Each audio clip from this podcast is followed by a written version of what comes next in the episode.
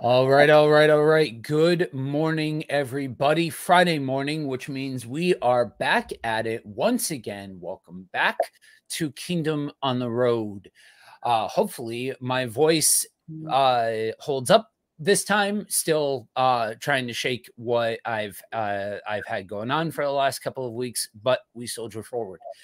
Um, last week, we set the table um, in a pretty um apologetics centered sense i guess for lack of a for lack of a better phrase. Last week we discussed okay so so god is real and what does that mean for the context of our our daily lives right? Our um i i think we're live I did not get a no- okay. I just got the notification that we went live. Okay, cool. Um, so we uh, so so we set all of that ta- all of that table. Now, a lot when when you spend enough time preaching kingdom, preaching relationship, preaching intimacy, preaching all of those things you get enough people asking the question is relationship with God real? Is it possible, or is it just a whole bunch of us feeling things or feeling statements or or or vagaries and all of that kind of stuff? I'll tell you guys a story. Um, I I to, to give you an idea of how far that I've come on this particular topic. When I first was uh, I uh, sn- sniffing around Christianity. Right, I um, I had a, a, a friend, ex broadcast partner, um, Edgar, that he was the guy that allowed me to poke and prod his faith in all kinds of ways that weren't always oh tactful, uh, polite. Um, you know what I mean? Like it, it was it was a lot of me really. He allowed me to test the parameters and test the boundaries and ask the questions and all of those kinds of things.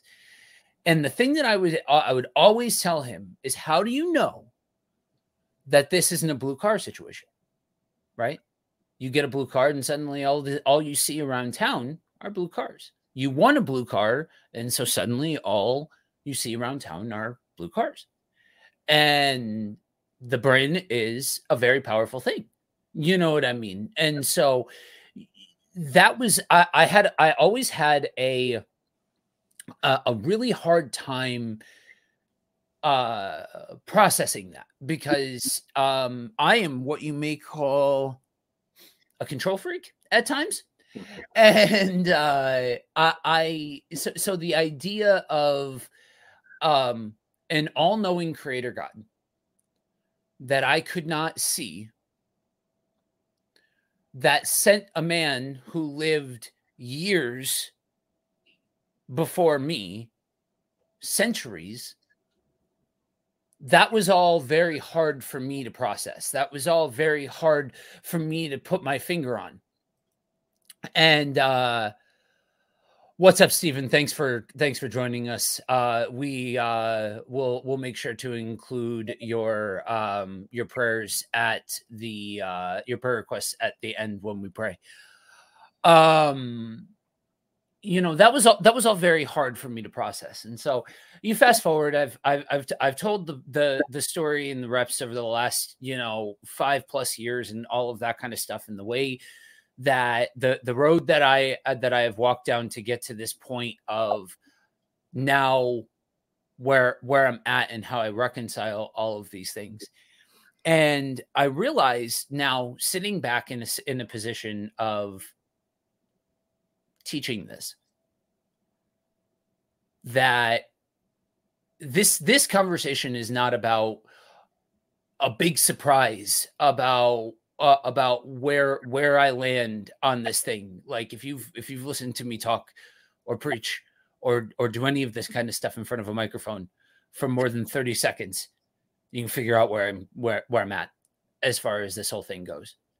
But it stands that a lot of people ask this question. A lot of people that are long in the tooth mm. ask this question. And so that that to me begs the fact uh, or begs the necessity to discuss how you get there to discuss how you go from being the blue car guy and and poking at at christianity as if it's all a figment of your imagination or all the power of suggestion or what have you straight through to talking about what like all of this richness and all of this intimacy and everything that comes along with that. And along the way, unfortunately, we're going to have to talk about what hearing from God is not. Because I think for some, this has become so out of pocket. They've seen this get so out of pocket that it's kind of a measure of, throwing it all out because it's been oh re- ma- manipulated a lot yeah abused i would say abused yeah. and used for human gain and control over people and and i think that's what causes people to and rightfully so take a second beat, take a third beat. Like, well, wait a minute, hold on. But the Bible is clear about that, that we should test all things anyway. Yeah. And it actually would, you know, because of the abuses, you find yourself actually being more obedient to what scripture says. I'm like, you know what? Let me let me let me test this first. You know, I was talking last week with some guys about stuff like uh Jonestown and um, mm-hmm. Waco, Texas, and different really scary events where someone said that they heard from God and all these people followed them and you said well how? How did how did how did that work? You know why weren't there people who were like well wait a minute the, why would the bible the bible doesn't say this? This is where what are we doing? What is this idea of just a person hearing you know the voice of god and then doing something that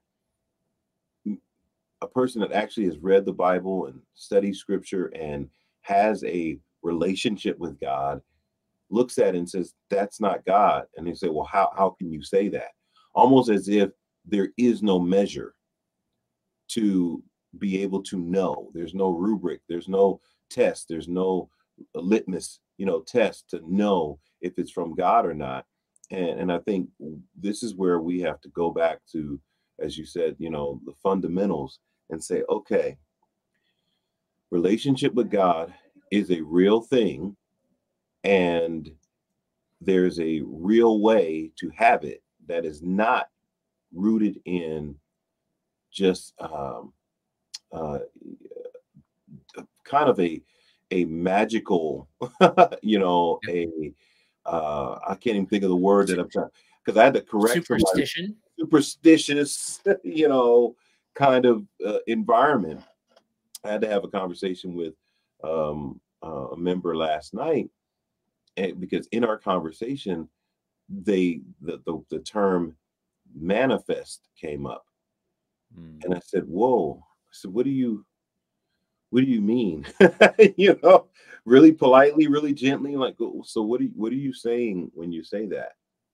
Well, you know, you know, the you know, God's promises come to pass, you know, in your life. I said, that's totally different from manifesting. Those are, you know, but if but if we throw all that into the same pot, that's where relationship with God becomes you controlling God to do your will and saying, oh, because I'm so close to God, I can make this happen and I can make that happen. And God will make this happen for me and make that happen. And you need to get close to God so that you can make your life what you want it to be, you know. And I'm gonna throw this out here uh, for for you to kind of chomp on it. I memorized it because it was so, oh man, it messed me up because it was it came from a person that I respected and I was like, what are you doing? They posted this on LinkedIn that when you get what you want, that's God's direction. Mm. When you mm. don't get what you want, that's God's protection. And I was like, oh my goodness, do they not see the problem with this statement?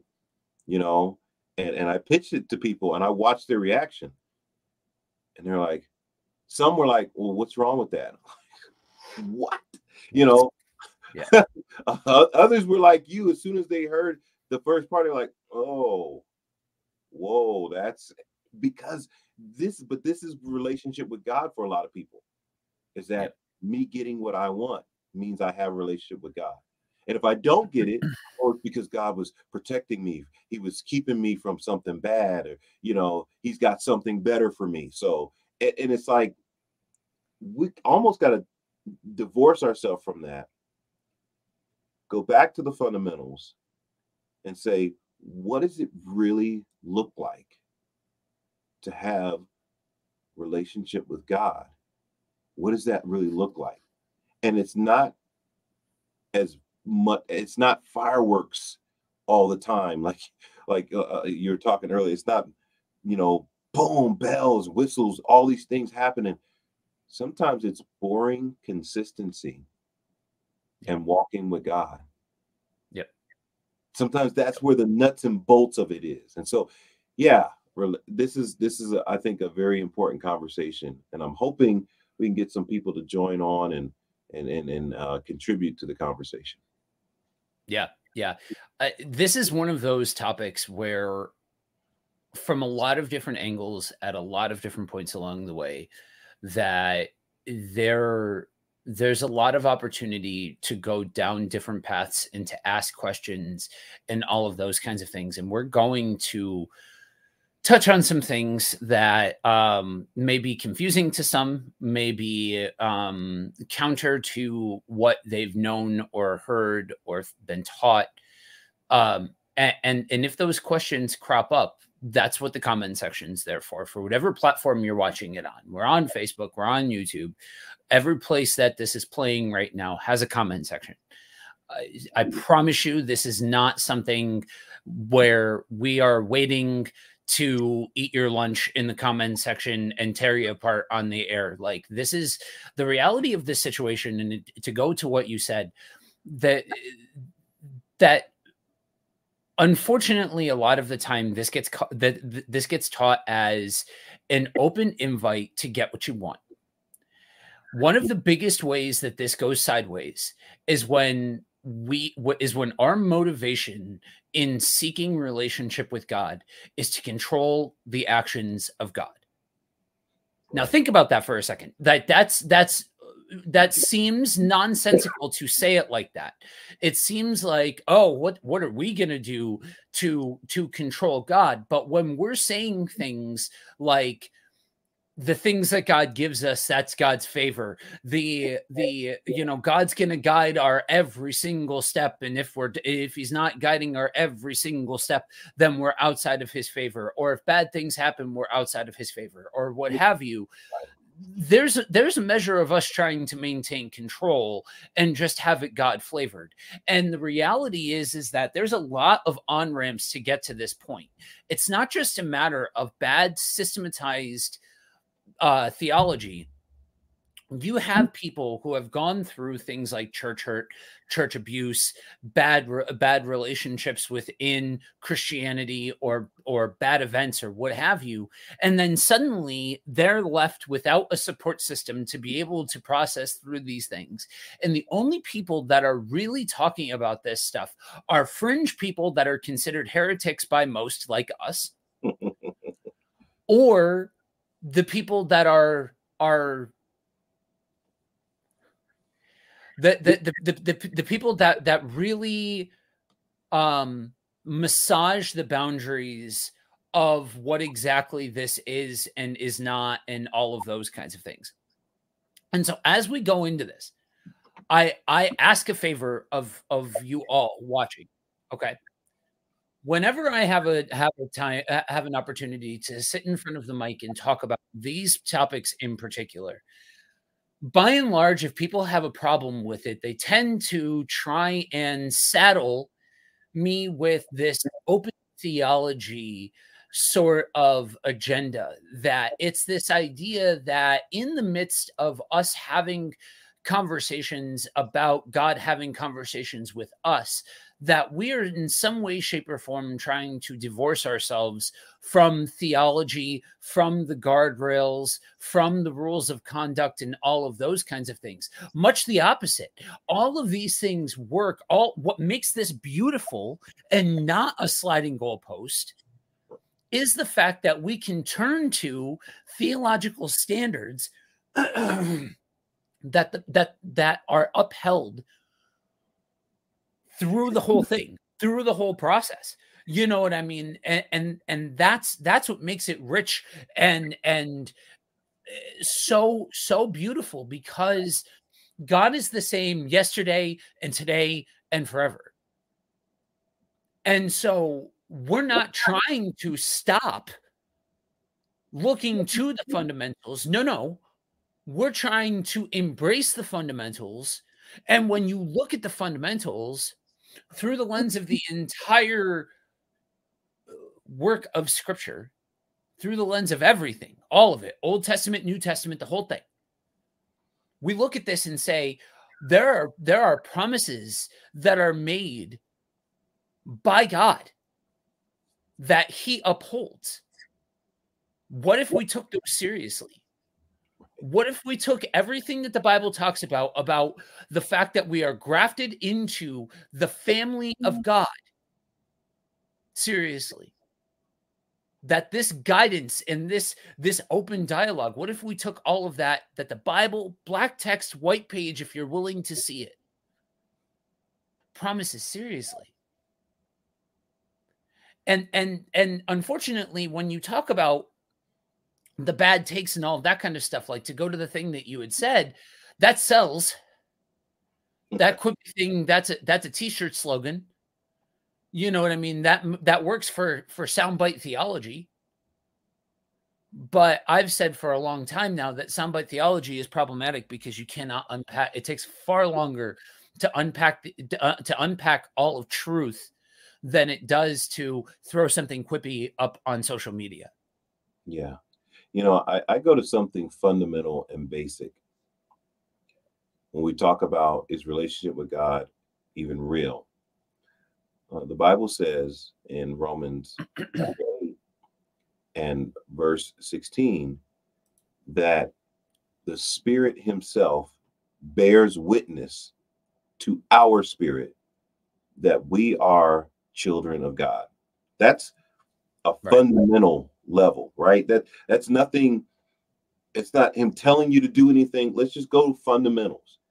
Right. In order to know that you are a child of God, it takes a real experience with God. It takes the Spirit of God to bear witness to your spirit, to confirm it, to mm-hmm. bring you to that uh, conclusion within Himself. And so there's the the spiritual right? Is is the aspect that people struggle with right? But my yep. spirituality must be connected to good uh contextual reading of scripture right? I've got to go to scripture to get my understanding of what it means to have relationship with god. And to me that's bottom level. That's like eh, 101. You just walked in the door. The Spirit Himself bears witness to your spirit. Now, how that happens, because, you know, like you said, are you fooling yourself, right? Are you, you know, what what's really going on?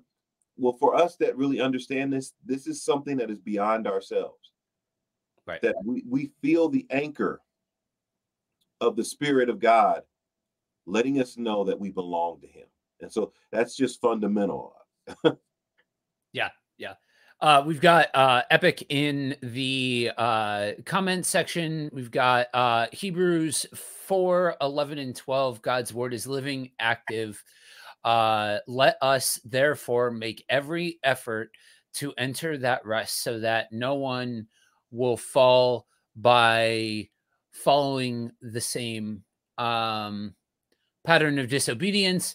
For the word of God is living and active, sharper than any double edged sword. It pierces even to dividing soul and spirit, joints and marrow. And in the comment section, we got G Barry. What's good, dude? Long time.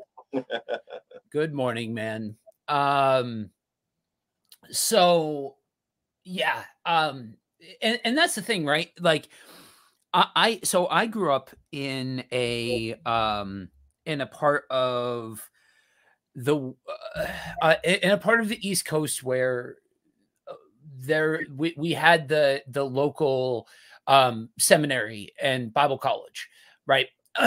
and it was it was a it's a it's a Baptist joint that is um people people joke and call it Baptist bridal because you know you go you go there for a degree and to find a wife um, and and there's there's a lot of and, and this actually in unpacking all of this i've realized what i've been exposed to had did influence my my initial position on whether or not i think communication with god is actually a thing.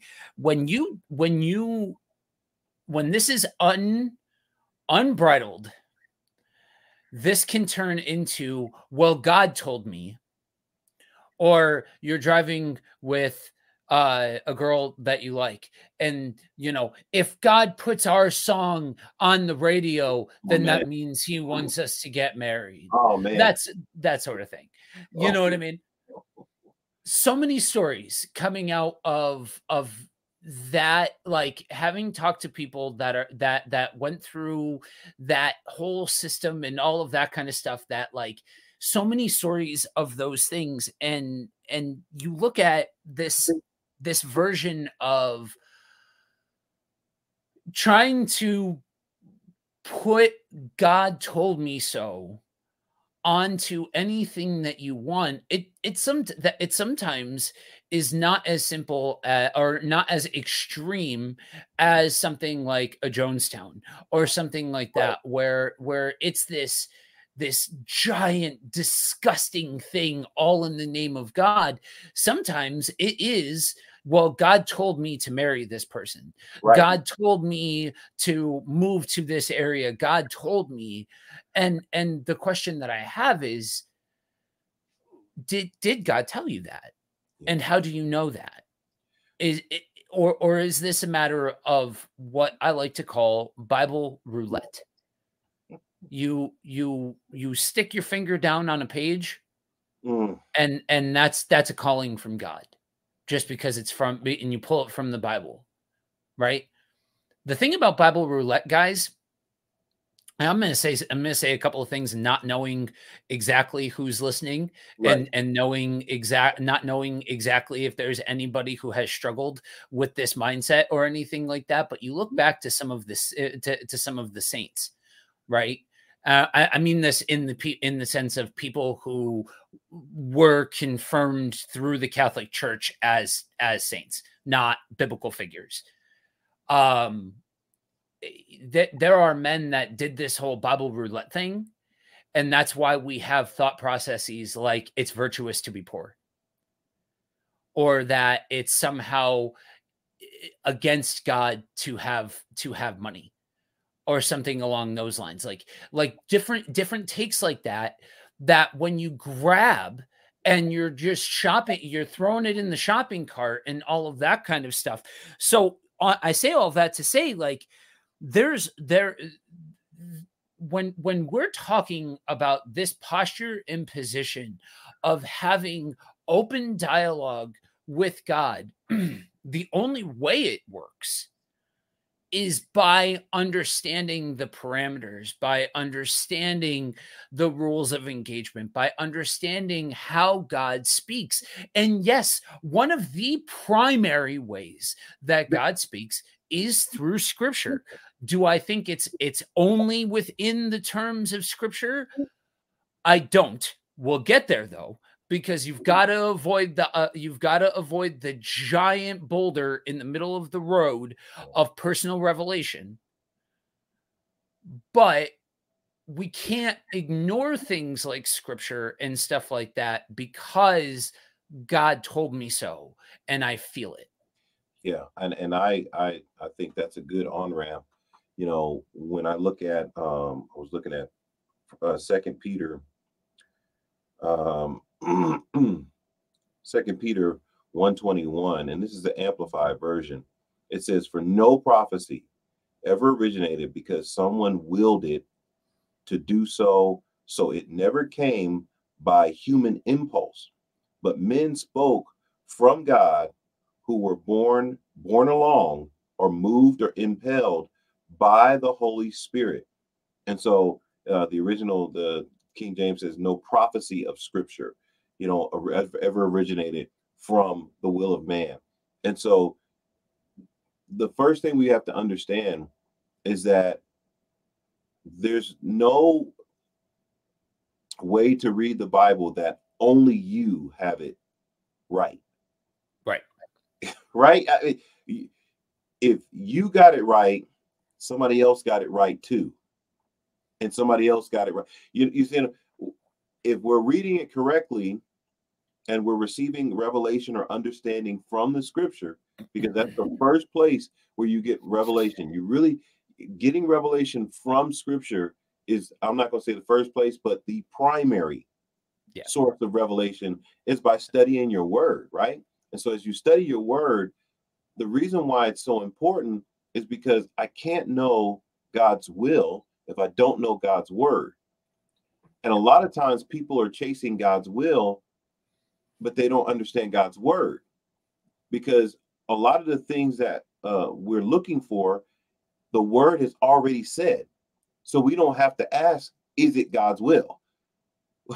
because the word has already said this. I was talking to men's group and it's like, we don't have to ask God if it's his will for me as a husband to love my wife. I don't have to. God, is it your will for me to continue to love her? No wonder you're not hearing anything because there's nothing to be heard. You've are you already know that that's His will. Now, once you know that that's His will, can God guide you in doing that? In loving her? Reveal to you how to love her like Christ loved the church? Yes, He can guide you in that. He can bring you to conclusions that, you know what, this is the right thing to do But the target has to be am I focused on what I know to be true about God and what I know to be true about his will, not what I want. Because, like you said earlier, a lot of people are looking to manipulate God to give them what they want. And so they'll ask or they'll say, Well, I think God is leading me. The Lord told me to move to Florida, right? because you know he, he you know it's it's a great opportunity down there and everything they're saying has nothing to do with God's will. I asked the question in, in the group. I said, Hey, does God care if I move to Colorado Springs or Aurora, Colorado? Does he care? And everybody's stumped. They're like, well, does he? It's like, isn't that a good question? Because that's how we treat hearing from God option A or option B, instead of having true relationship with God allows us to know, well, I know what his will is. I'll just start doing it right here. Right. and if it takes me somewhere else, then it will. But I got to start with what I know without a shadow of doubt is God's will, you know? And and I think that's hard for people because we bring so much baggage to this idea of hearing from God or following God or being led by God because it seems as if the stories that we hear are so dramatic, are so incredible. Like, how come my story is not dramatic and incredible? How come God didn't send me to Kenya? right? And th- do the so I think we've got to boil it back down and start with basic, fundamental, regular stuff. You know, instead of God is sending me to the nations. Well, what if he sent you to your street? Right. yeah. you know, I look at somebody like one of the preeminent voices out there that is talking about this very openly, very publicly is John Eldredge on his on his podcast and in his books and all of that kind of stuff. And I look at somebody like that in all of his theatrics. He uses very theatrical language when he's when, when he speaks. And that if if if you have if you have found yourself in a position of I, have I've studied this. I know this to be true. I have I've got some legs in this, all of that kind of stuff. I know the parameters of this. Then maybe go to somebody like John Eldredge because it's so theatrical that if you're just starting out, you eh, there's there's a measure of expectation that it's going to be that theatrical in nature the whole time like every time that something that that something like this happens. And the reality is that unfortunately this whole thing because there is a measure of this that is personalized. How i talk how how how god is gonna the the the specificity of of my relationship with God is going to look different than the specificity of your relationship with God is going to look different from like the fundamentals are the same but the specifics may change mm-hmm. that unfortunately is open season for people to go here there and everywhere with it yeah. and that's part of why you have one group over here that has that has really only seen it go out of pocket and so they don't they, they don't like any of it they another group who doesn't have the the the fundamentals to be able to put it in the right parameters and so they're being told all of these things and they say oh it came from the pulpit. I'm going to take their word for it. And with no with no muscle on how to discern and work through and process and all of that kind of stuff. And so there's there's all of these different ways that you can go with it and and eh, the the the reality is is when you look at the landscape and you look at all of it there's a couple of questions that you need to ask yourself when you're starting off the like when if you are seeking to really understand what does it mean to have a relationship with god? Is this possible? Is is this just a bunch of feelings and all of that kind of stuff? Couple of questions that you need to ask yourself in order to set the table.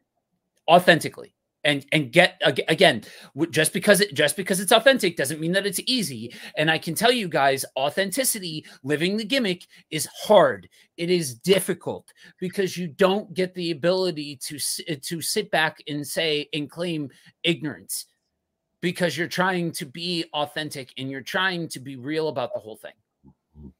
Okay. What is your motivation for hearing from god? Yeah what and and how how much of that how much in all of that is our desire to maintain a sense of control? Because i can tell you that our instinct to want to hold control is is is the primary reason why you don't hear from God. Because it's not about what God wants.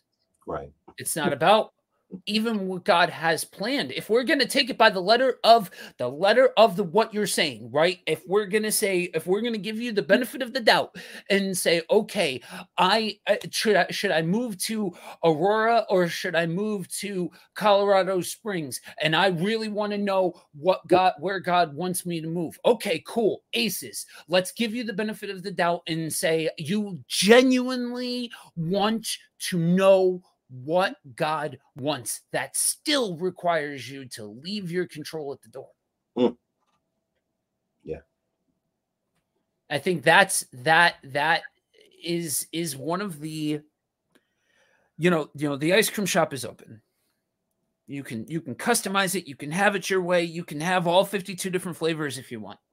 There's so many different versions of how this goes buck wild but it all tends to start at that at that place of whose whose will do we really want mm. executed on? Whose desires are the most important in all of this? And setting the table with that like stripping that away yeah i'm not going to play. It is it is hard it is humbling. It is difficult and it is a process. This is not mm-hmm. something that even for somebody like me that I I am like this is this is the like we we are talking about foundational things about what makes God make sense for me. And even mm-hmm. for somebody like me, I still recognize that this is a process and a painful one for me to say, okay, this this has more to do with what I want than me actually executing on what what what I'm being called to or what I'm supposed to be doing. And I don't mean that in some grand cosmic sense. I right. mean that in the, the the Bible gives me what I'm supposed to be doing. Guys, it gives you what you're supposed to be doing. Whether or not you live in Colorado or whether or not you live in Hawaii or Asia or anywhere mm-hmm. else on God's green earth. And and that's why it's not about these radical things that change the course of of of of God and and of Christianity that are going to be the things that God's communicating. No, it's going to be the specificity, but it's never going to change the page in which you're coloring. You may be coloring a different a, a different picture, but it's not going to change the page itself. Before we move on, um, G Barry's got a couple of comments here. I believe one of the most difficult things for us to do as humans is to be patient with the process of unlearning and be open to relearning what God prefers. It requires a lot of humility for sure. Saying you don't know and being okay with that instead of acting like you know everything. Yeah, I yeah. mean eh, eh, that's that's there's there's reality to the fact that there are some things that the, that the Bible's quiet about that we need to be quiet about. Right. there there are there are habits and bad habits that every single one of us has. They might just look different. You know what I mean? Like one of the things that has come up in in spades over the last several months going through the ordination process going through all of uh, all, all of this education and all of that is yeah, when it comes to denominational baggage, I might be footloose and fancy free, but relational baggage, that's a killer. That sucks. That be, because a lot of how you process humanity is tied into how you process family or how you process personal relationships. Right. And things like that. And that, my friends, I am far from being burden free on. So, so the the again, the flavor text might look different, but G Berry's got a point that there's a lot of this that when we talk about the stripping away and we talk about approaching this in in a in a in a in a means of baring yourself so that way you can have all of this majestic, beautiful, wonderful stuff that we're talking about. Means that you've got to strip away and unlearn things that you thought you knew. Yeah. Yeah.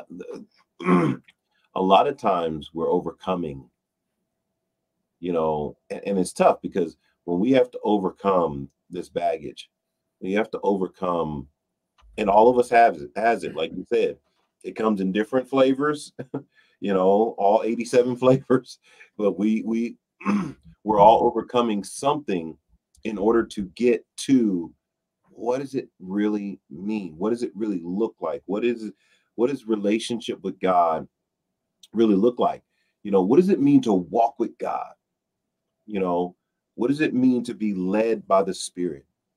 What does it mean to uh, experience God. I was doing a study this week on love, and um, you know me, I'm I'm big on really going back to the Strongs and breaking things down. And there's a word that jumped out at me, and it's beloved. And beloved is uh, agapetos, and it's 27 in your Strongs. And beloved is someone who has ex- who is experiencing the agape love of God. They are beloved, they are divinely loved. And it actually used the term experiencing. I'm like, wow, okay, there's that relationship piece again, right? Yep. that you are experiencing, that, that this is something real, that is something tangible, that it is something that you are um, aware of, mm-hmm. you know um, in, John uh, 4 and verse 7 says, Beloved, let us love one another, for love is of God. and anyone who loves is born of God, right? And it goes on to say that God is love in 4 8. And this experiencing the love of God you can't really experience the love of God, watch this, unless you know what the love of God is. And the mm. love of God cannot be found outside of what God has revealed to us through scripture. There it is. And so your experience of God's love has to go back to what God has defined as Him loving you. and so when you go back and you begin to read scripture and the Holy Spirit then begins to bear witness to your spirit that you are a child of God. There, there there's a there, there is a spiritual happening there between you and God, and you begin to. I, I was was um, getting ready for our songs this week, and there's a song, uh, "One Thing Remains." I don't know who the original writer of this song is, but the hook is your love never fails, it never gives up, it never runs out on me. Mm-hmm. And I was listening to that, and I was like, wow. In that moment, I began to experience the, the the the love of God because I begin to tie it to what scripture says about his love. And like, you know what? His love didn't give up. He sent his son while I was yet a sinner, he died for me. Yep. You see, and now I'm connecting this to the word, and now I begin to experience like, whoa, this is real. That he really loves us with a love that is not about our worthiness. We couldn't earn this. That impacts you on a level because everywhere else You've got to earn that. You've got to earn people's love. You've got to earn mm-hmm. people's, uh, you know, uh, uh, affection. For people to like you, you've got to do things that they like. We didn't like God, and God didn't like the things we were doing, but yet He loved us. right. That's different. That that that's a different love, and that experience, when when you have it, yeah, that makes relationship with God real. And you say, well, how do I get that? Well, we can get into that as we go forward. One of the things that I find interesting is if if you if you prep a sermon and promote a sermon on knowing the will of God, you'll get a packed house. It's like the ahi tuna of sermons, and and like three people got that reference. If I, I, I've I've worked in kitchens all, all, all over the country, guys. And I've if you you any any menu that you put ahi tuna on, it'll sell out every single time. Um, it's it's it's like that because I think it it gives a measure of clarity that's perceived to not exist otherwise. But the thing that I find fascinating is yesterday today and forever, God's will doesn't change. Right. We don't, you don't, guys, I don't, I don't know who needs to hear this, but all of you listening and the, not that I necessarily think that, think any more of this than what it is, but the viewership just went up when I said that. That was weird. Um, you, uh, you, you, you don't need us to tell you what God's will is. Right. You, you don't. It, and and, and I'll, I'll take that a step further. Don't, for the love of everything that's holy, don't run off and and take our take our word for it. Test everything. Test everything that we're talking about right. Because that's where you're going to find the beauty. You're not going to find it from us talking about. We may point you and say, mm-hmm. "Hey, this is real. Go check it out." Right. But that's not the same as experiencing it yourself. So experience it yourself. Test, examine. Those are all very good things and things that we should be doing. The thing about God's will is it's unchanging because God's unchanging. And understanding that there's a difference between the large scale and the specificity of it all really is a difference maker in understanding how all of these things play out because it's not it's the where, where you live or what car you drive or all of those kinds of things that's not that does nothing to affect the the the major themes the major themes are con- are contained within the bible they are contained for us to be able to learn and and to be able to understand what we are called to do as christians what it means to be a fully functioning citizen of the kingdom of God. That is not what we are talking about. Because those things that's that's that that is all there for you to find, for you to experience and and all of that kind of stuff. So so engage scripture, engage God purposefully, authentically. And and get to know that in the midst of all of that, I'm gonna I'm gonna take us out a little bit deeper now, right? You know, we've we've talked we've talked a lot about setting the table over the last 45 minutes. Now, now if if you guys will follow me a little bit here because we're going to take a couple of steps down uh, into into the deeper area. When you get into the specificity of it all, there are specifics of the situation that you can be guided on along the way.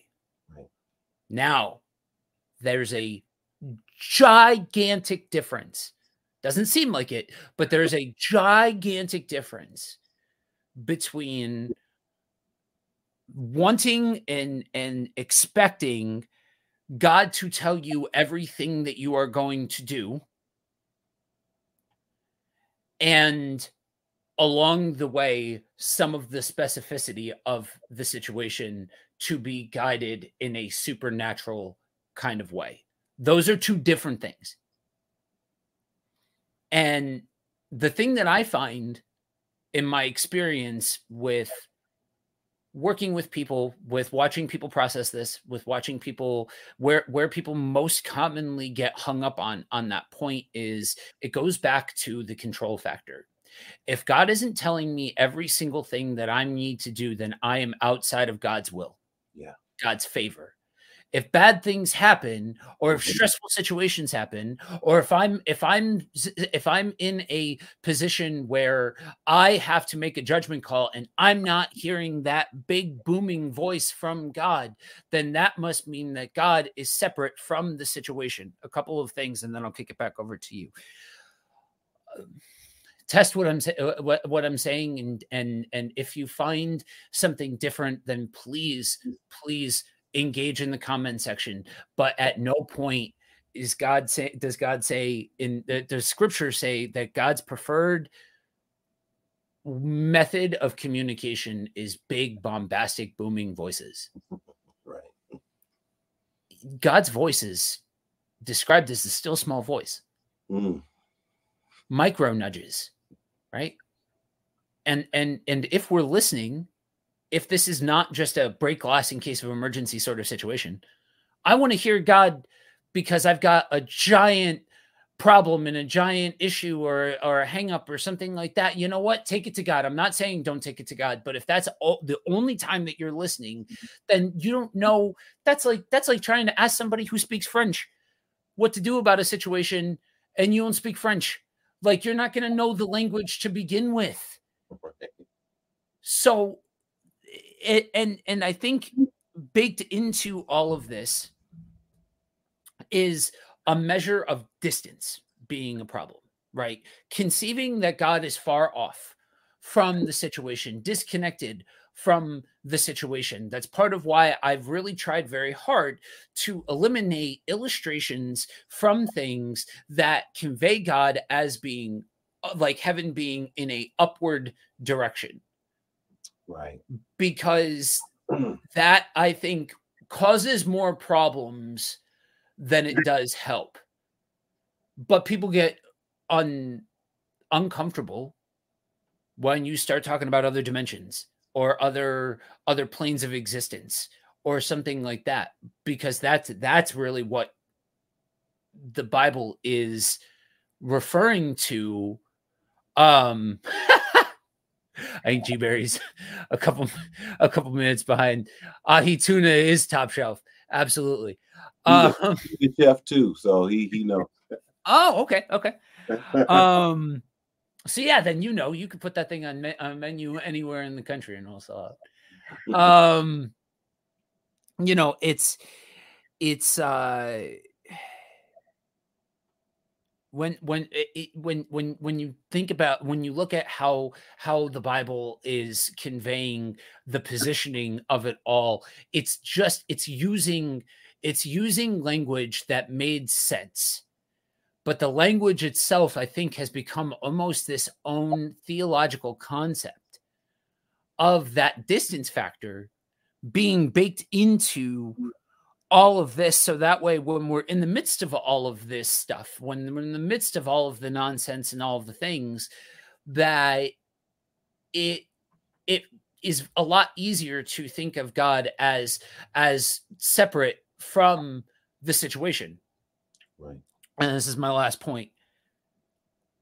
Hearing from god and an emotional or uh, uh, uh, um, not emotional, um, an immersive experiential relationship with God is is not does not in any way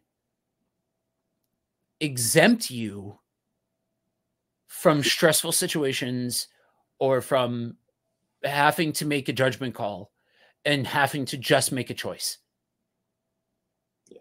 because not every single choice is mapped out. You know the rules of conduct, and yeah, take it to God, talk to God, all of those kinds of things.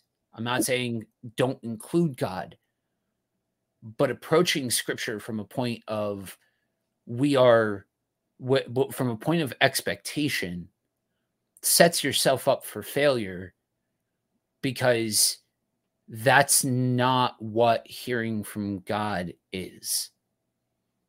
Yeah. So, you know, as you were talking, I began to kind of go through my my mind and look at you know the life of Paul. Now, Paul had a large scale, like you said, an overarching purpose to preach the gospel to the Gentiles and to kings, to bring God's name before these people. The details, however, um, came about as he went. Yep. Once he knew what he was supposed to do, he just started doing it. if there was something God didn't want him to do, he would get that that like you said the, that nudge. Like nope, don't go this way, go that way. Don't go over here, go there. But those moments they weren't like every day. You know, they're not like every page and the Lord told Paul go here and the Lord told Paul go there. And there's moments where this happens. And you're saying, well, how does Paul know that he's following God? Well, because he knows what God originally said and he's doing that. That's why constantly I try to tell people, like, what do you know that the word actually says? Do that. And God will then, within doing that, nudge you here or there. You know, the Bible says to love God and love your neighbor. In doing that, that's your focus, God will guide you. These creative ideas that come to us on how to love our neighbor.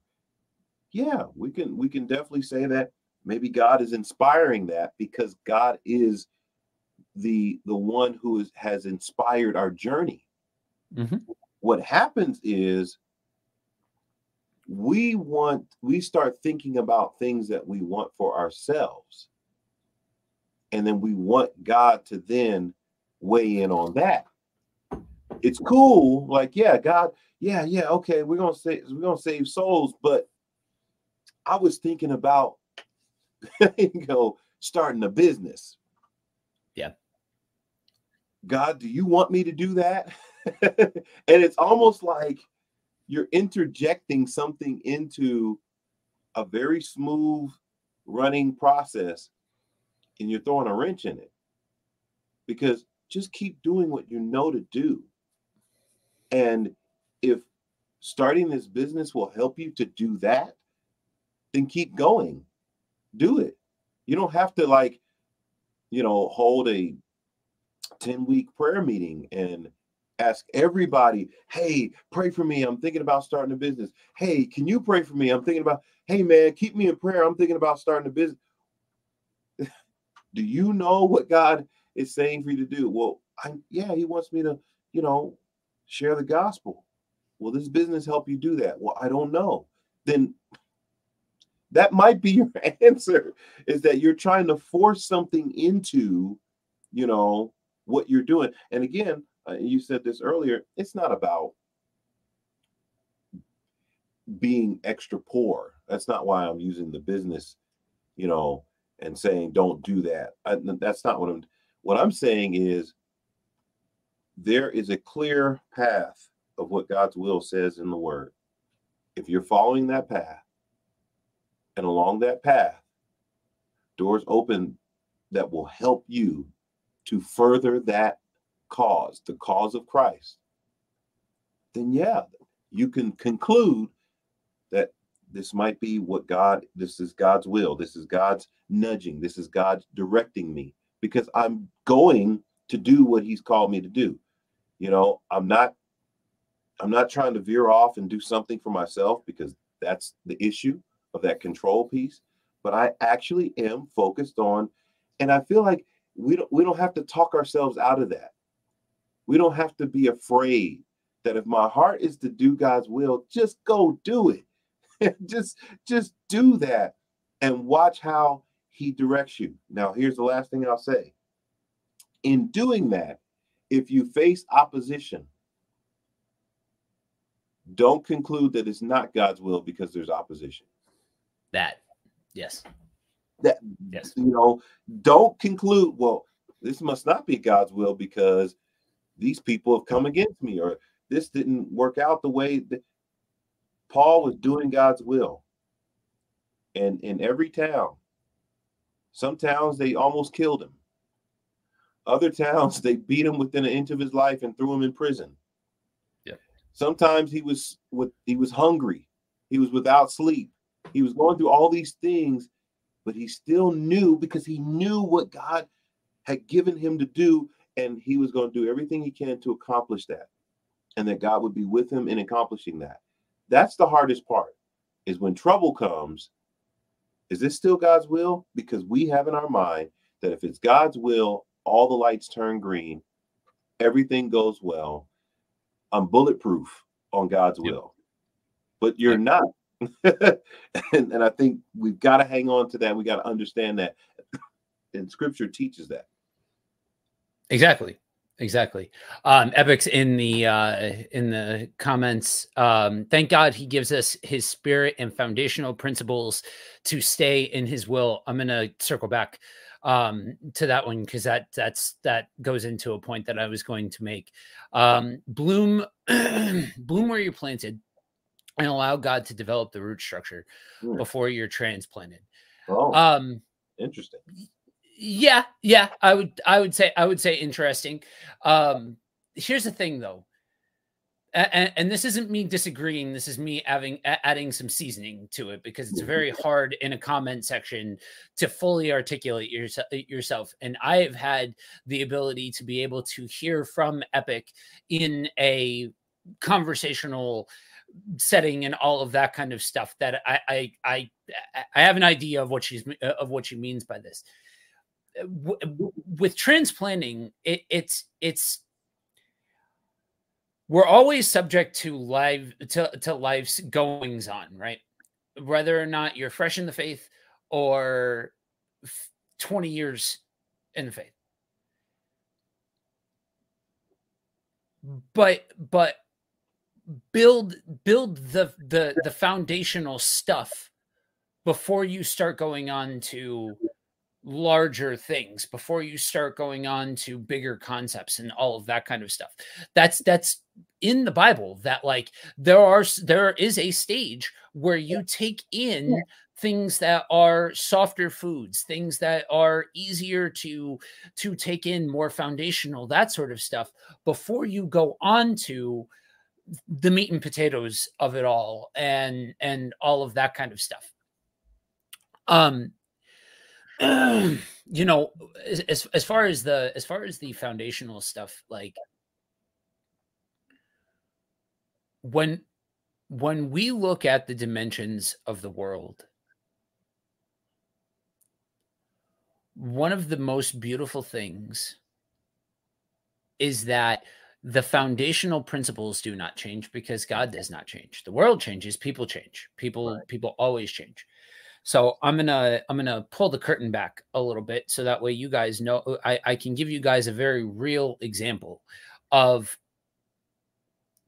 what this can look like in in actual application and all of that kind of stuff.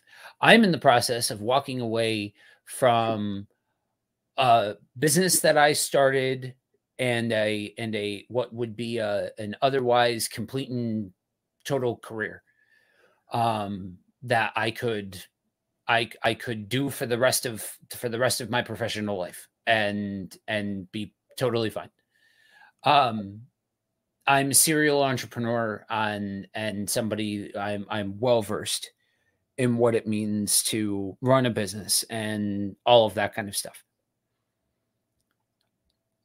And and I am I'm in the midst of of walking away from that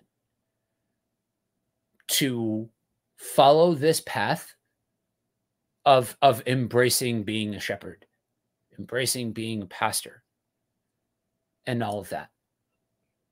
And part of what drives me nuts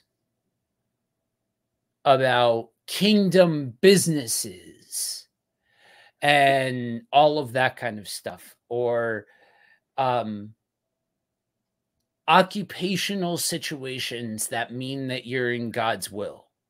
Mm. Stuff like that. Situational things it drives me nuts because it's a fake imitation.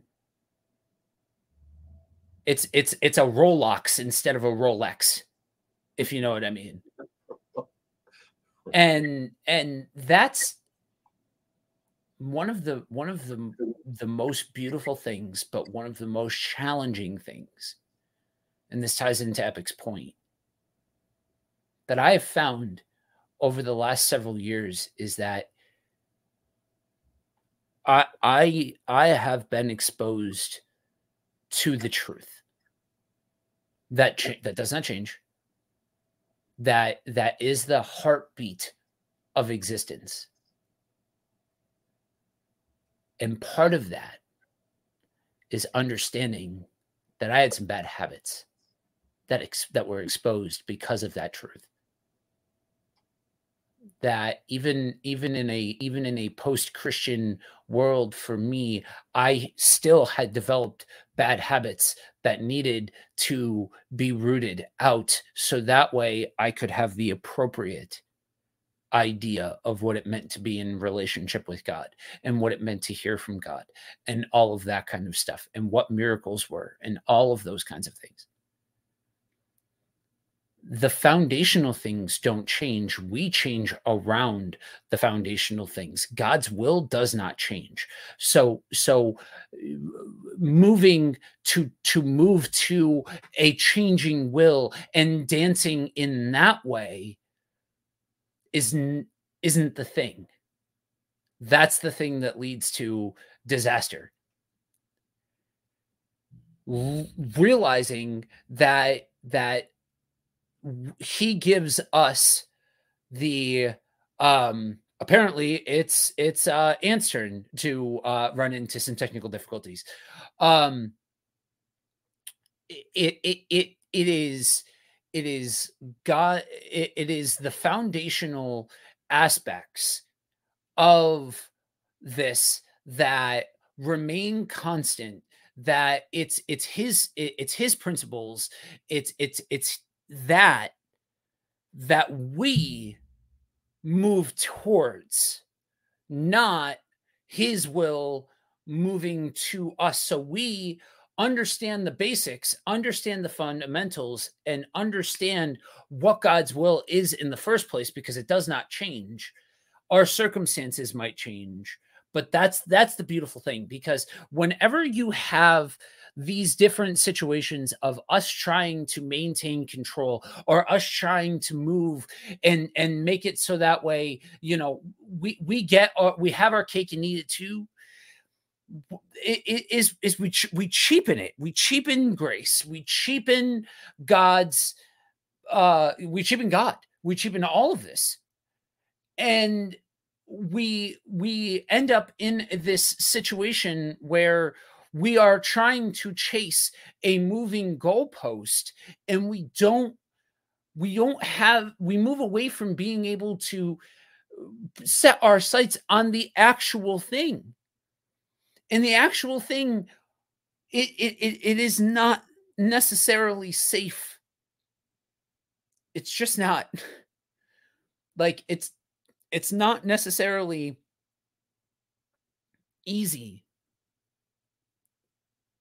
But it's beautiful and it's rich and it's immersive and and all of those kinds of things. And the the thing that that we need to remember about God is that God could have, it is within God's power that he could have um created robots. You know, people that just, you know, blindly follow and and don't ask questions and and are just programmed to to follow blindly and that's not what we are. God appreciates the individual, but it's the but but within the context that the individual is a part of the corporate, is part of the collective, right? It's not about us and our individual desires and wants superseding um the the core foundation of everything, right? It is about understanding that we are a piece of God's kingdom. And, you know, for all of you parents out there, what kind of relationship would it be with with your kids? If your kids only spoke to you when they wanted to know what you wanted or wanted to tell you what they wanted right? That's not that's not loving. That's not that that's not something that that that's not open dialogue. That's that's not immersive. That's a check for check counterbalance for counterbalance sort of thing. And when we look at the entirety of scripture we look at this desire for god to to engage with us and and for us to engage with him and and for there to be this this cooperation. And getting that means that we understand that regardless of whether or not my car blows up regardless of whether or not i get the job regardless of whether or not i move here or there regardless of any of that that that we are still in cooperation we can still be in cooperation with god in in all of that. You know i brought up my example of walking away from the business that i that i built not because i feel like it's wrong it's not sinful i could i could be i could be a bivocational pastor and and not have the, and have there be no no problems at the surface you know i think i think you can you know there's there's nuanced conversation to be had about all of that but it, it's it's not as cut and dry as to say is this x or is this y i'm i'm moving away from that because that's not my my full attention needs to be on caring for people's souls. It's just that's just how it is. But that's me. That's my situation. That's my circumstance. That's my context.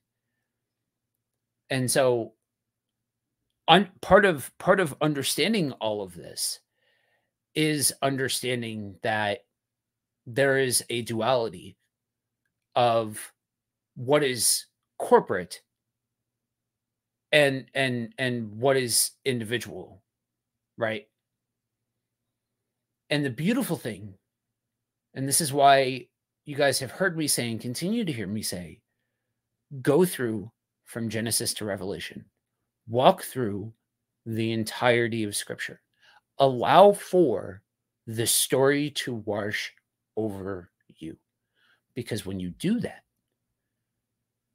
you understand that you can you can see the through lines. You can see the connective tissue. You can see the fact that there are aspects of this that are unchanging from generation to generation that the character of God is unchanging from generation to generation.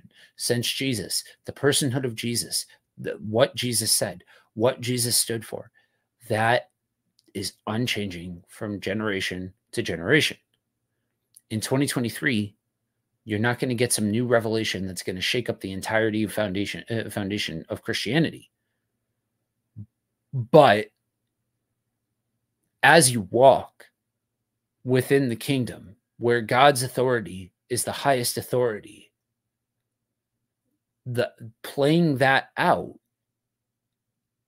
is is part of the beautiful nature of all of this, seeing that played out, getting guidance on how that plays out. There's something beautiful to all of that and exactly what the Bible promises. So this is going to feel a little weird at first, but but walk with me here for a se- uh, for a second. I want to go to Matthew and I want to I want to read um, a section of Matthew that I think illustrates some of the personality parts of all of this and the individual portions of all of this. So I'm going to be in Matthew 25. Um, I'm going to be reading out of the ESV. Feel free to, re- to read along in whatever translation that you've got in front of you. But I'm going to be in Matthew 25 and I'm starting at verse 14. I'm going to go through the parable of the talents. So, for it will be like a man going on a journey who calls who called his servants and entrusted to them his property.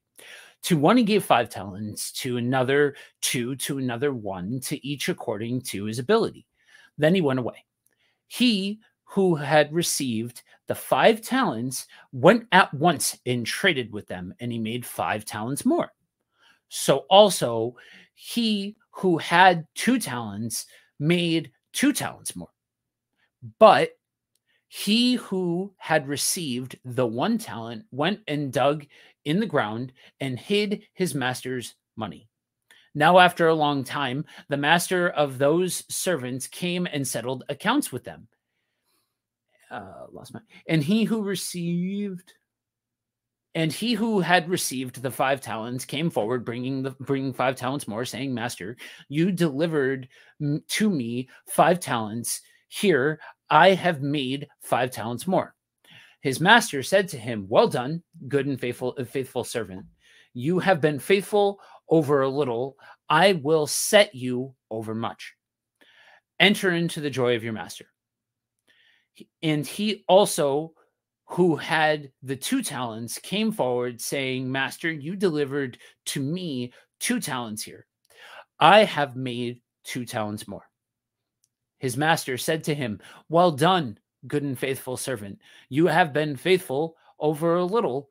I will set you over much. Enter into the joy of your master. He also, who had received the one talent, came forward saying, Master, I knew you to be a hard man, reaping where you did not sow, and gathering where you scattered no seed. So I was afraid and I went and hid your talent in the ground. Here, you have what is yours. But his master answered him, You wicked and slothful servant. You knew that I reap where I had not sown and gather where I had scattered no seed. Then you ought to have invested my money with the bankers and at my coming, I should have received what was my own with interest. So take the talent from him and give it to him who has the 10 talents. For to everyone who has will more be given, and he will have an abundance. But from the one who has not, even what he has will be taken away. And cast the worthless servant into the outer darkness, in the place where there will be weeping and gnashing of teeth. Um, so that that's a that's a section of scripture that is popular. It's something that is is taught it, it, uh, pr- pretty openly um not always to the to the right effect. A lot of times that gets displayed in a way where it's like stewardship right? It's about it's it and it, and it's about the stuff and things of it all. And it's about you know being a good steward and so that way you know you will have more and it's about the having and all of that but but what if we look at the personality traits of what God um welcome back. um what what what if we look at what if we look at the personality traits and and and the the the um I guess habits and practices of the three men and what is appreciated and and valued about what the men did because you look at two of the three men what did they have they had initiative they went and did things and with what they were given. They acted. The other one did not. And I think it's sobering to look at that parable in particular in light of the kingdom and quote unquote kingdom work. I understand that is a that is a sketchy phrase. We have we have addressed that in previous episodes. But the reality is is that we have a responsibility. And that responsibility is not a matter of do I do X, do I do Y, do I do Z, do I do this, do I do that? No, no, no, no, no, no. Read the Bible, read God's word, read scripture. It is revealed to us the the rules of conduct, the marching orders, if you will. And and understanding that that it's press forward, it's play in the playground. And along the way, Holy Spirit who indwells you will guide your path. That's scripture. That's biblical. So it's not it's not this it's not extremes here. It's not we are we are completely disconnected and expected to act of our own accord every single step of the way, but it's also not mm-hmm. hearing every single word and every single thing from God in this way mm. that is completely devoid of agency on our part. Because again, if God wanted robots, guys, it's God. Yeah. He could have created robots. He could have created mindless drones that just followed his his his every word. That's not what he created. Yeah, he and in the parable of the talent, he actually was angry at the individual. Mm-hmm. Sat there and said, "Well, I'm just going to hold on to this until right. somebody tells me what to do." Right, and and that seems to be how people view hearing from God is I'm going to sit here in this room and not do anything until I hear God say something rather than doing what you know to do and then God guiding you. I always say this that you can't steer a parked car. Right. you can't steer a parked car. And so if God's going to guide you, you got to get out on the road and, and and again there it is it's the loss of control because i don't know where i'm going. I know what you said to go do so i'm going to do that. But the we like to have all of the details right here and right now. I want to know what happens when i do this. I want to know what i get if i do that. I want to know what happens if i don't do what you say. I just need to know everything up front because i need to be in control. And I think you had said that earlier. Whereas you look at the parable of the talents, God already knows your ability. One of the things that always jumps out in the parable of the talents is that God gave each one according to their ability. He gave each one according to their ability. And when he gave these talents to these individuals, he expected them to take what they had and use it. That was his guidance. That was his direction. That was, you know, his leading is that I already know what you can do, so I'm going to give you exactly what you need so that you can do what I already know you can do. Now that for a lot of people will preach because it's like, wait a minute. So you you've given me everything that I need. Yeah. Just let me walk you through it. Here you go. Here's what you need. Now let's go. Let's do it. Don't be the individual that he gives you something you say, well, this is, I don't know what to do with this. I don't, I don't, I don't know where to go with this. I don't, I don't know how to use this, right? No, you do.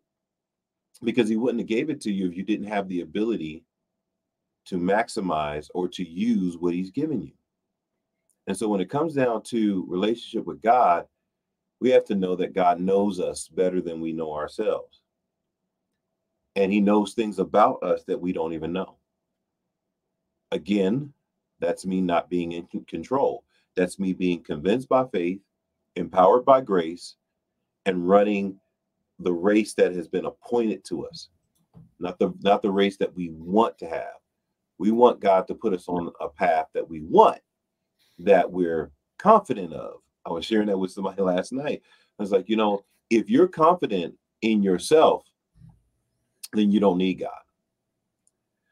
But if it's God's plan, then you got to check with him. You're you're like, okay, I'm stepping out, I'm doing it. You know, I'm using the talent that you've given me, and it will do what it's supposed to do because he knew who you are, who you are, and what you could accomplish. So I love the fact that he says, according to each person's ability. I was like, wow, you know, it's right there in the text, you know, that this is what the kingdom of God is like. And so, yeah, this this relationship with God, it's about knowing that God knows you better than yourself. That's one huge piece. And that he wouldn't put this in your hands if he didn't think he had already given you everything that you needed to get this thing done, whatever that is. So, yeah, yeah. And I cannot stress enough that the truth of that does not negate the truth that one of the one of uh, the, this ties very closely into a a point that I hear thrown around very fluidly. God does not give you anything that you cannot handle. Nonsense, right. garbage, right. absolute garbage. And and the only reason why I come down super hard on that in particular is that sets a lot of people up to think that God is not real because if they're going through something that they cannot handle then they must think that they that that God is has has completely ignored them or or or, or God isn't real or something along those lines. Garbage. That's not what we're talking about here. Right. What we're talking about here is the indwelling of Holy Spirit. We're talking about the fact that we are we are engaging with an all-knowing creator God that loves us, cares about us, that wants active relationship with us and is instilling in us what we need for doing this thing. Right. Right. that makes that that puts us in uncomfortable positions. That puts us in situations that are tough, that are difficult, that are stressful, but it it is all coming from a from a God that knows us better than we know ourselves. You know, I right. I don't okay what do you what do you think of this? Before i go off on what i think about this what do you think about this? He will yeah. he won't let us be tempted beyond what we can bear. I think when you when you take that piece of that verse without the rest of it you know because she's absolutely right she's pulling epic's pulling from the verse but the bible it, it, it says in, in 1 corinthians 10 uh, 13 he says that no temptation that is taking you, uh, all the temptation that's taking you is common to man. And God is faithful in the temptation, right, to provide a way of escape so that you will not be tempted above what you can handle. So God provides a way of escape so that the temptation doesn't crush you, right? That's totally different than God won't put on you what, what people say god won't put more on you than you can bear or god won't put more on you yeah. than you can handle no god it's not even about god putting anything on you it's about god helping you to deal with the temptations that are coming at you so that you can handle it you know right. and then with the parable of the talents like you said that's a totally different situation that's God giving you what you need to accomplish what he has given you to accomplish. He says, you've got this ability. I'm going to give you the tools to accomplish this, which again is totally separate from the idea of, um, like you said, oh, God will never put more on you than you can handle, because that would negate Corinthians, uh, Second Corinthians 12, where Paul says, you know, uh, uh, take this from me. right? He's like, whatever it is, and nobody knows what it was, but it was a messenger of Satan that came to buffet him, a thorn in his flesh. He said, Take this from me. The Bible says that God answered and said, My grace is sufficient for you. In your weakness, my strength will be made perfect. So when it is more than we can handle, we find out that God is stronger than us and that he can help us to handle things that are beyond our ability to handle. But again, this idea of God putting it on you is where the issue comes in. Is that when we say that God is doing this to us, we're combining concepts that don't fit together and we got to pull them back apart and put them back into their proper categories. That's called rightly dividing the word. So you got to put them back in their proper categories because if we just lump them all together and we say something like that, you know, he'll never put more on you than you can bear, then we send the wrong message. And you're right. That's why there are people that say, well, then there must not be a God. And, you know, I don't, you know, why does he let these things happen? Because I can't handle this. So yeah, that's that's my take, you know. Part of part of doing this for anybody who's who either does or is interested in getting in front of the mic is um understanding your own your where when you don't have the right lyrics for the situation and turning to somebody else who who has the right lyrics for the situation because I knew I didn't disagree with Epic. Right. But I didn't know how to convey what was going on in my head. So thank you for for laying that out because that that is the that is the distingu- the distinguishing factor that I wanted to shine light on because when that section is just taken just he won't he won't let it and you don't have all of the rest of that stuff it's very easy then to turn that into God will not give you more than you can handle. Right. Um so eh, I want to I want to roll back to what um G said. Eh, yeah, I do that too at times Is a A or B God instead of allowing him to lead me as I exchange with him throughout the day. Um I read a book um it's like a year ago, maybe a little bit more than a year ago. Um the practice of the presence of God mm. by Brother Lawrence. Um, if it it it's deep, it's deep. But if this is if this is an area of if if this is an area that you are sensitive to, and I don't just mean you, G Barry, I mean anybody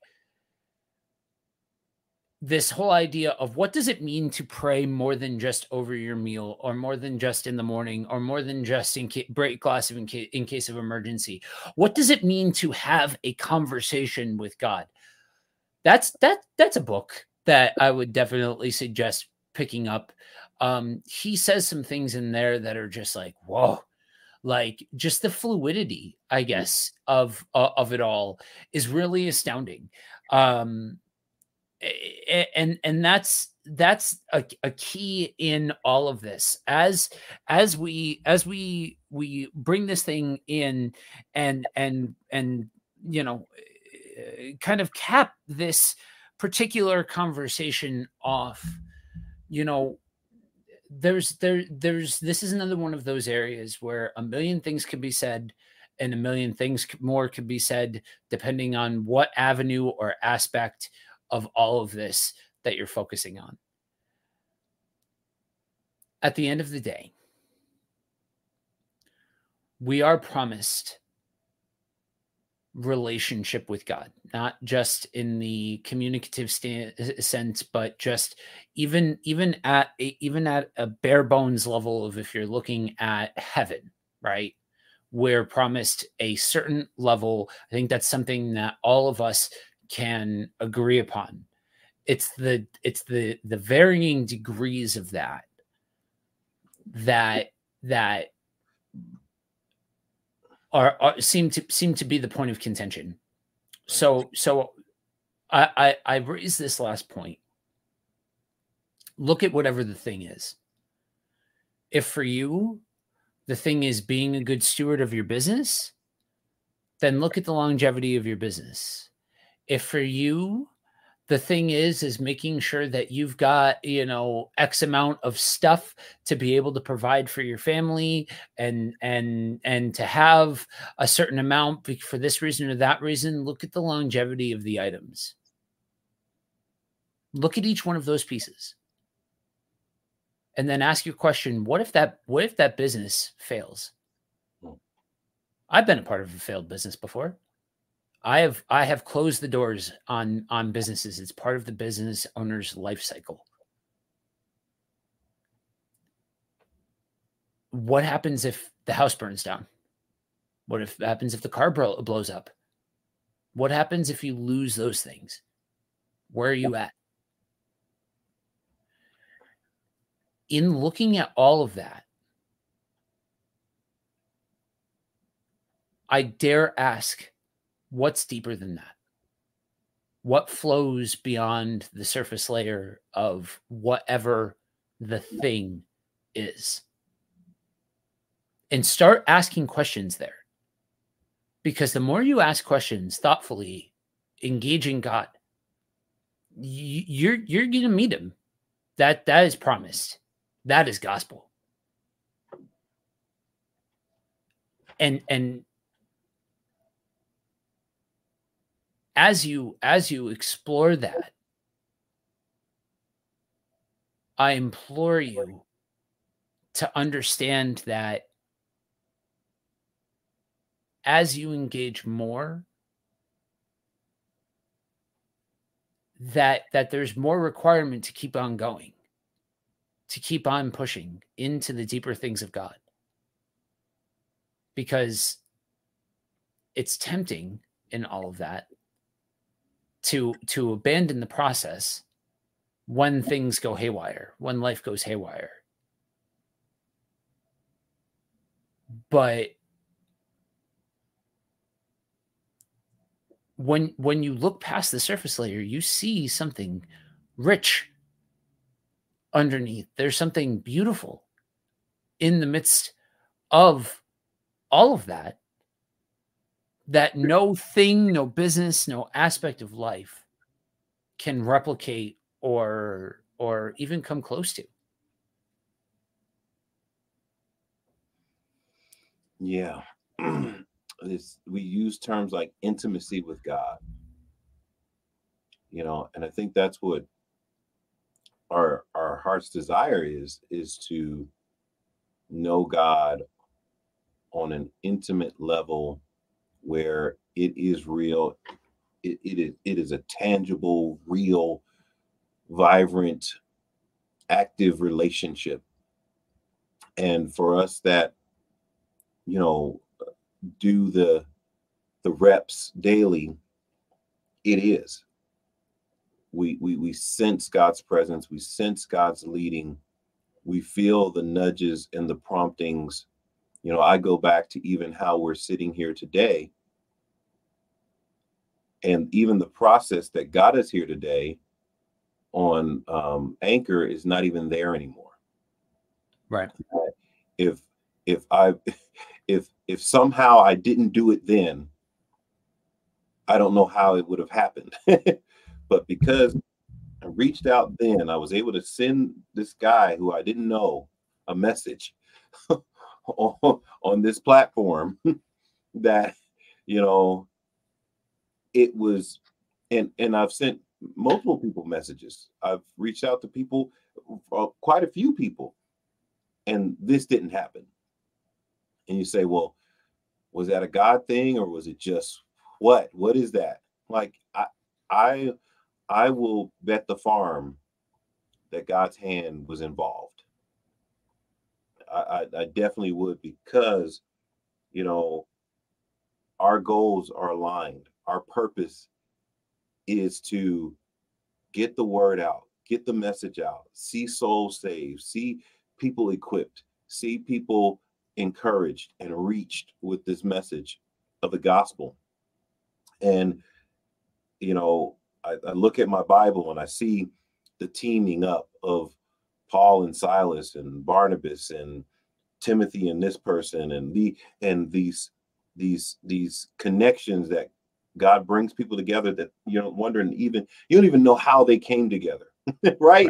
But right. God God somehow because of their goals were aligned to do that, and that's why I say the first thing set your heart to do God's will. Set your heart to go after what you know that He's revealed in Scripture that He wants and go for it. And along that path, God will be there guiding and directing, and it won't be a blue car situation because there are going to be challenges along the way. Yeah. I'm telling you that are going to make you say, well, I don't, is this really God?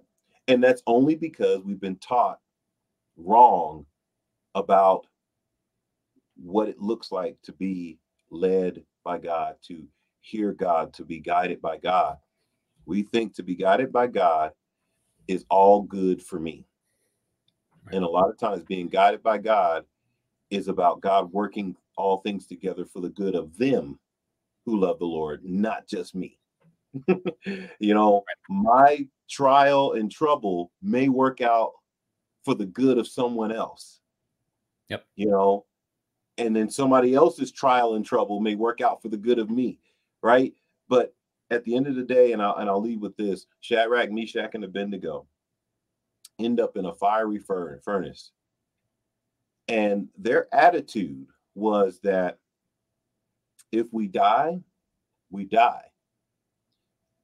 If God saves us, He saves us. But no matter what, we are going to do God's will. We're not going to bow down. That type of intensity will allow you to experience and encounter God's guidance throughout your life.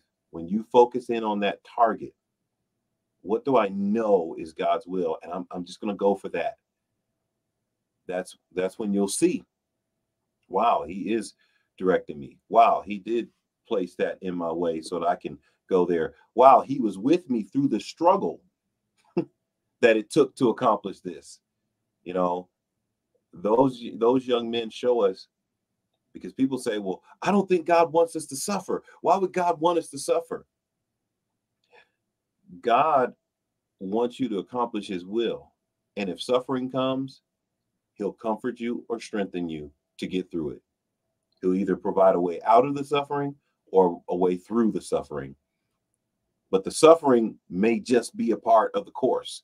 And if you're going through that as you're trying to do God's will, as you're trying to pray, know that God is with you.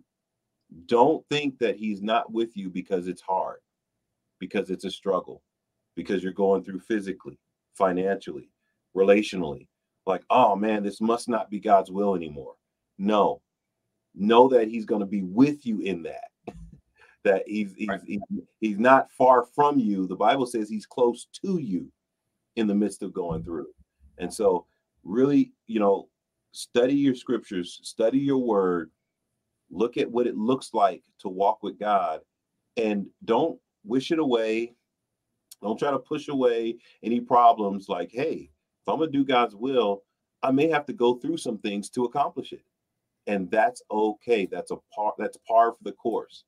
You know, Christians we're built different because we have the presence and the power of God with us to get through these things, not to avoid them. Right.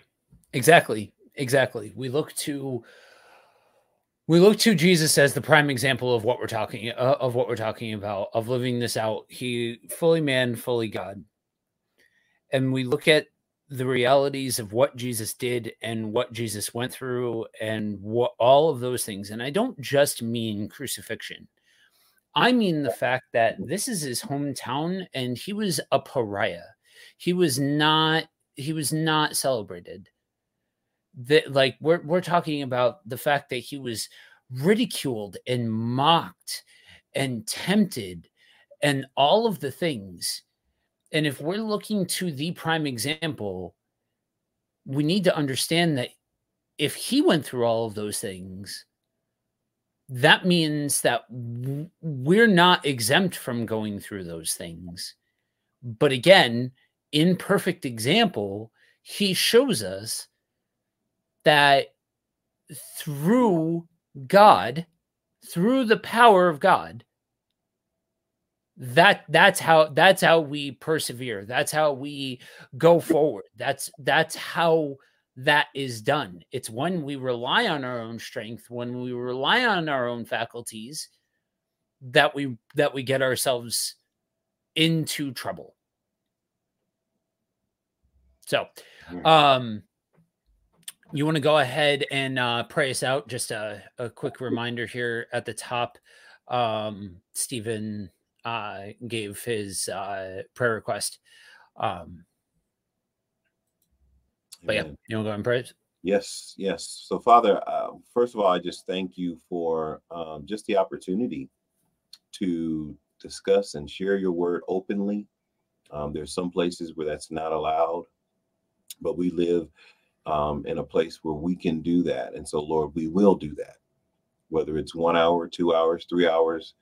God, we want to be focused on doing your will. We want to get your message out. We want people to know uh, what your word says and how to apply it to their life and even to struggle and wrestle out loud in front of people uh, over concepts that uh, may need to be clarified. Lord, I just thank you for um, those that are listening, that are interacting, those that will see this now or later. Uh, I pray, God, that the things that we said were clear and that they were concise and that they were true. And God, if there's anything that we said that was uh, not, Lord, I pray, God, that you reveal it, show it to us.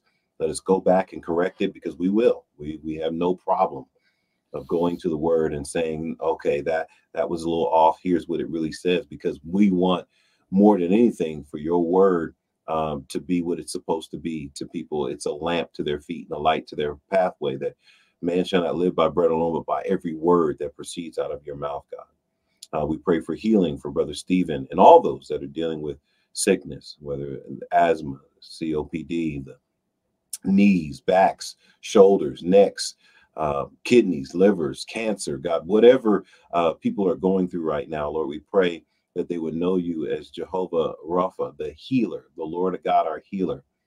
Uh, Lord, we know that um, it, it, we're not in control of the healing. We can just pray and ask you. And God, you will do according to your timing. You will do according to your picture, your vision, your understanding, uh, which is beyond ours. And so, Lord, we just thank you for the opportunity to share uh, and be fellow workers with you because this is your field. These are your people. Um, we are just uh, working alongside you to accomplish your will.